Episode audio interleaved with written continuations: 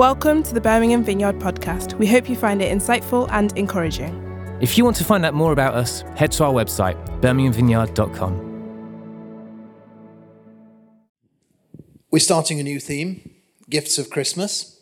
So let's do a bit of elementary revision. Who was there round the crib? Hmm? The donkey. Yeah, there's a donkey. Um, well, there probably was, yes. Yes. Any, anybody else? Mary and Joseph. Yes, they were quite important, yes. Um, they had something to do with it. Well, at least Mary did.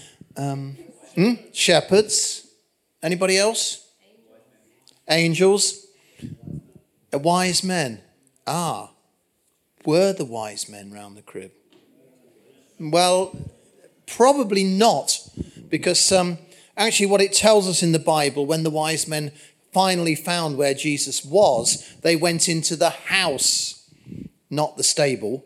Uh, they went into the house, and if you look at what how Herod responded to the wise men, probably Jesus by that time was about two years old, so he was a toddler. Um, and they found him. Now, how many wise men were there? Yeah, three, or we don't know. Well, yeah, traditionally it's been three, uh, but we really don't know. But anyway, if you look at this, I, I discovered this, um, this lovely church window in a little village called Wyck Rissington near Bourton on the Water, a, a church where um, actually the composer Gustav Holst was organist for a short time. And what I liked about this is at the bottom. Often you see these church windows and it says, in memory of Bill Smith, who died in 1827 or whatever. But it says, all kings shall fall before him, fall down before him. I thought that was really lovely. So the, the, the Magi coming is, is a sort of symbol of the kings falling down before Jesus, which is going to happen one glorious day that we will be witnessing. And it's quite interesting, isn't it? You'll see that one of those kings is, is black uh, which is a tradition that one of the uh, one of them was. It's only a tradition. Uh, what's quite interesting is the other two are, are quite white, and if you uh, they're from Persia, which is to the east of, uh, of, of Israel, and if you know anybody Iranians, we've got a few in our church. You'll know that they don't have the same colour skin as me, and certainly not the same came same colour skin as those guys there. But we, we like to make people in our own image, don't we? You know, Jesus is often kind of white uh, with with his black hair. Um, he wasn't. so anyway, but I like I like that picture very much. But there weren't probably just three wise men. I mean, if you're carrying expensive treasures of gold, frankincense, and myrrh. Uh, you're not going to just be three of you going across the desert. You're going to have an entourage. So, probably 30 or 40 people, I would think, uh, turned up in Jerusalem, which is why Jerusalem got a bit. Um, it said all Jerusalem was troubled along with Herod. So, and the gifts that they brought gold, frankincense, and myrrh. And today, next, please, we're going to look at frankincense. Anybody any ideas what frankincense is? Hmm? A tree. Yes, well done, Mike. It's the sap or resin from a tree. And you can get it in um, crystal form or you can get it in liquid form. And it's quite expensive. I looked up on uh, good old Google and it works out at about 800 pound a kilo. That yeah. So why would these guys bring such an expensive gift for a toddler? I wonder. Um, well, these gifts were symbolic. You'll find out about the gold and the myrrh later on. But the frankincense, who used frankincense? Mm. Mm, priests, yeah, yeah. In fact, um, in my misspent youth, I was what they called a boat boy. Anybody idea what a boat boy does? Ah, well, there we are. So I was in an Anglican church, quite a high Anglican church, and we had a guy who was called the Thurifer. Ah, there's another name that you perhaps see. So we are learning some, we learned some Scottish names. We're learning some, some Scottish words. We're learning some Anglican words now. So the Thurifer carried the thurible, which is a, um, a chain uh, on a chain, and it's got a kind of uh, basin in the bottom with incense in. And you swing this thing, and the incense comes out. I was the boat boy. I carried the boat of incense. So when the uh, incense was running out, it was my job to get a little spoon and put it on top of the uh, the thurible uh, charcoal, and the incense uh, goes up like prayers to heaven. Um, I really enjoyed that job because it meant I could sit in the vestry while the sermon was on and I didn't have to listen to the sermon. Uh, my my um, crowning glory was that I actually, during one sermon, I was playing around with the, with the thurible and set it on fire. um, uh, that was, uh, yes. They were very gracious to me, I think. So, Jesus, the, frankincense was used by priests, and Jesus was going to become a priest.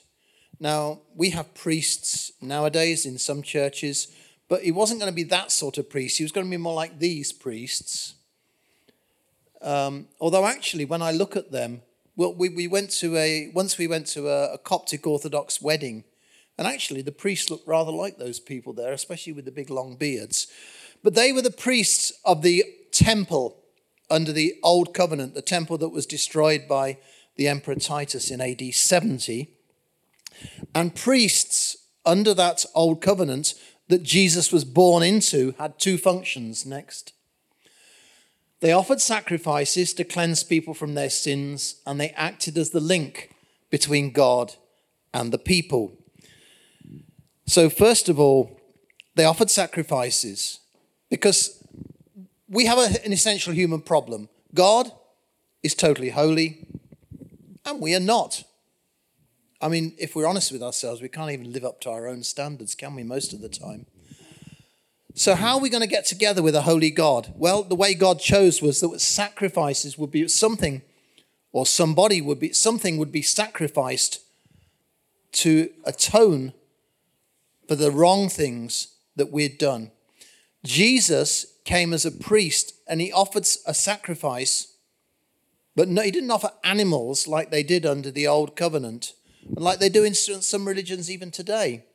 Jesus offered himself. Next. The Bible says, by the will of God, we have been made holy through the sacrifice of the body of Jesus Christ once and for all.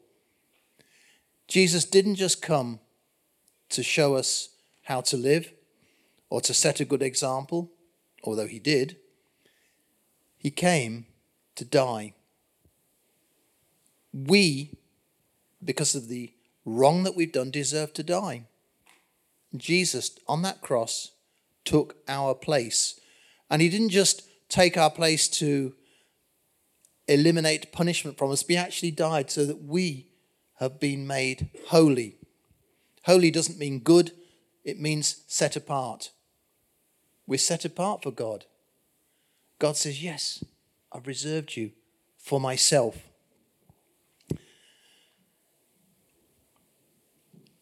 Um, next slide.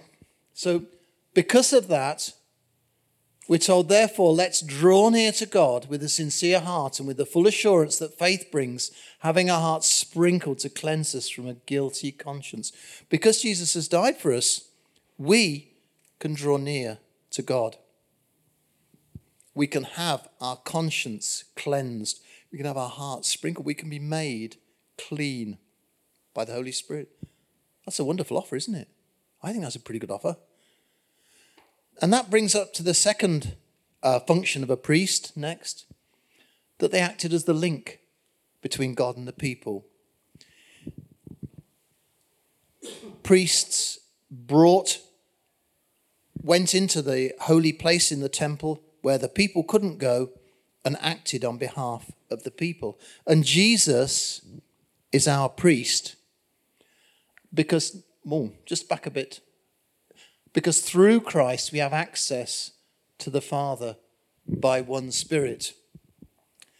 It's like this access. Now, I used to work in the European Commission, and I used to have a badge like this. This is actually my pensioner's badge. Um, it gets me into some of the buildings, but not the others. But I had a badge like this, and when I went into my office in the morning, uh, in order to gain access to the office, I had to show my badge. Uh, now, on sometimes I forgot my badge because it was in another coat or I'd just forgotten to put it. And then I got to the office and thought, oh, I haven't got my badge. So what do I do then? Well, I could phone a colleague who was already in the office and they would come down and they would say to the uh, security guy, It's okay, he's all right, he works here, he can come in. That's exactly like us with God and Jesus. When we approach God, if we don't know Jesus, it's like we've lost our badge. We've got God says, um, how, how can you come near to me? But we can call on not just a colleague, we can call on Jesus, and he says to the Father, to God the Father, it's okay. I know this guy. I know this. I know him. I know her. They can come in. They can come near to you. We have access to God. We can draw near to God through Jesus Christ. That's pretty good, isn't it? I think so as well. So Jesus was the priest who not only sacrificed himself for us to break down the barrier with God, but next slide, but he gave us access to God. Because so, there's, in our natural state, there's a gap between us and God. Jesus, through his cross, bridges that gap. And actually, I rather like that picture because if you'll notice, between the cliff edge and the cross, there's a little gap, isn't there? And you, you've got to make that jump sometimes, that jump of faith um, to actually get over there. We all need to exercise faith to draw near to God. God's, God's done all he could do, Jesus done all he could do. It's up to us now if we're going to respond to that. So, Jesus the priest sacrificed himself for us and has um, made the link between us and him. Next slide. Therefore, Jesus is able to save to the uttermost those who draw near to God through him, since he always lives to make intercession for them. So Jesus hasn't just made a bridge back between us and God, he's actually there in heaven. He, right now, is making intercession, pleading with the Father for every one of you. So he's kind of standing in heaven. He's going, um, Father, I'd just like to introduce Joe Ward to you. I'd like to tell you something about her. Here's, here's the difference. She's having this tinnitus problem, you know, and I just want you to do something about it. He's interceding. Jill, Jill Rogers. I'd like to introduce her now. Jill, she's a great person. She is just, you know, even though she is Scottish, you know. but uh, I just like to say she's a really faithful servant of mine. So I just wanted to introduce you to her. And I'm praying for her that you'll really bless her and give her lots of good things. And he's saying that for every single one of us. And because time and space is no object to God, it's no difficulty for him to bring every, for Jesus to bring every one of his billion or more followers before God. So, so Jesus hasn't just opened up the way to God, opened up an access, opened up an access. He's up there in heaven interceding for you and for me right now. So also when you pray, whether you get down on your knees or whether you stand up, it doesn't really matter. When you pray, he's there praying with you. It's as if he's got his hand on your shoulder. You know, sometimes when you feel a bit off, it's really lovely to have somebody put a reassuring hand on your shoulder, isn't it? And that's, that's what Jesus is doing to us. Whatever we're going through, he puts his hand on our shoulder. He is the priest who enables us to get close to God. Now, next slide. The high priest, under the old Jewish covenant, all he went, all he could do was once a year, he could go into that most holy place where there was a like a golden box with uh, with cherubs on. Once a year, he could do that.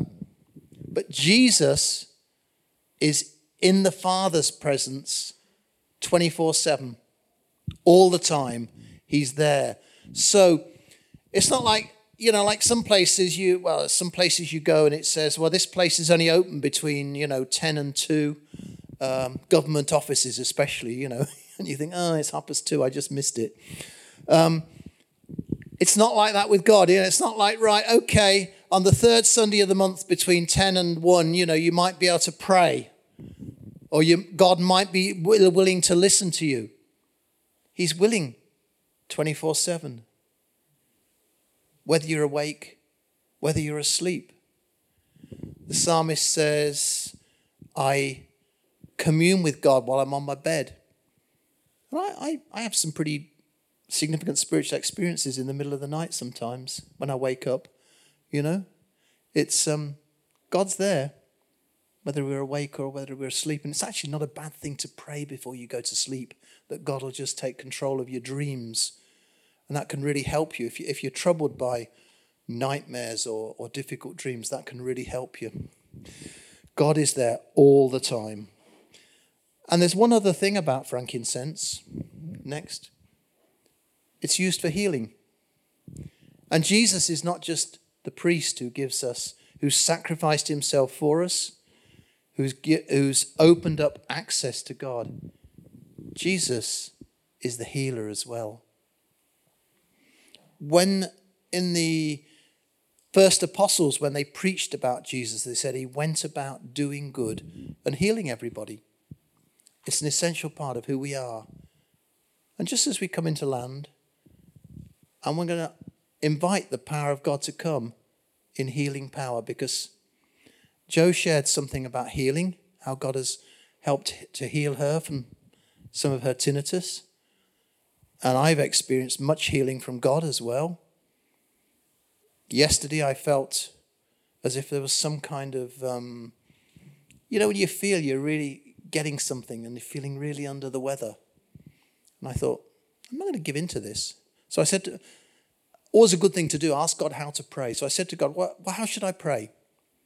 So he said, okay, just, just sit still, which is really hard for me.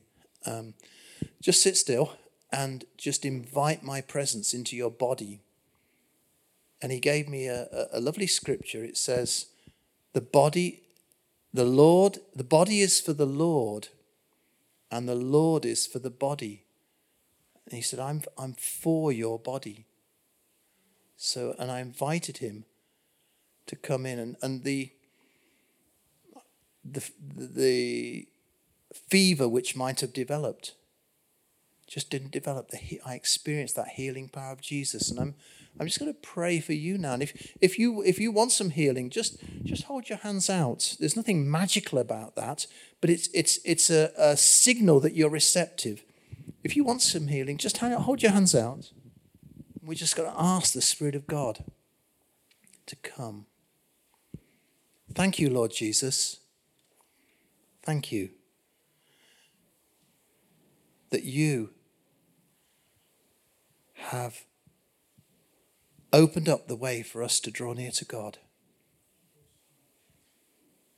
And thank you that you are interceding for us and you're now interceding for those people who desire healing. So come, Spirit of God, flow through our bodies. Our bodies are for the Lord, and the Lord is for our bodies. We receive your healing. Thank you, Lord Jesus, that you're nearer than we we think you are often. I pray that this week we would um, take, take advantage of the offer, gracious offer that you make to draw near to you, to have access to the Father. Thank you. Amen. We hope you enjoyed the talk and found it helpful. We'd love to welcome you to one of our gatherings. We meet in multiple locations at multiple times on Sundays, as well as in midweek small groups across the city. More information on all of these can be found at our website, birminghamvineyard.com. Thanks for listening. Have a great day and God bless.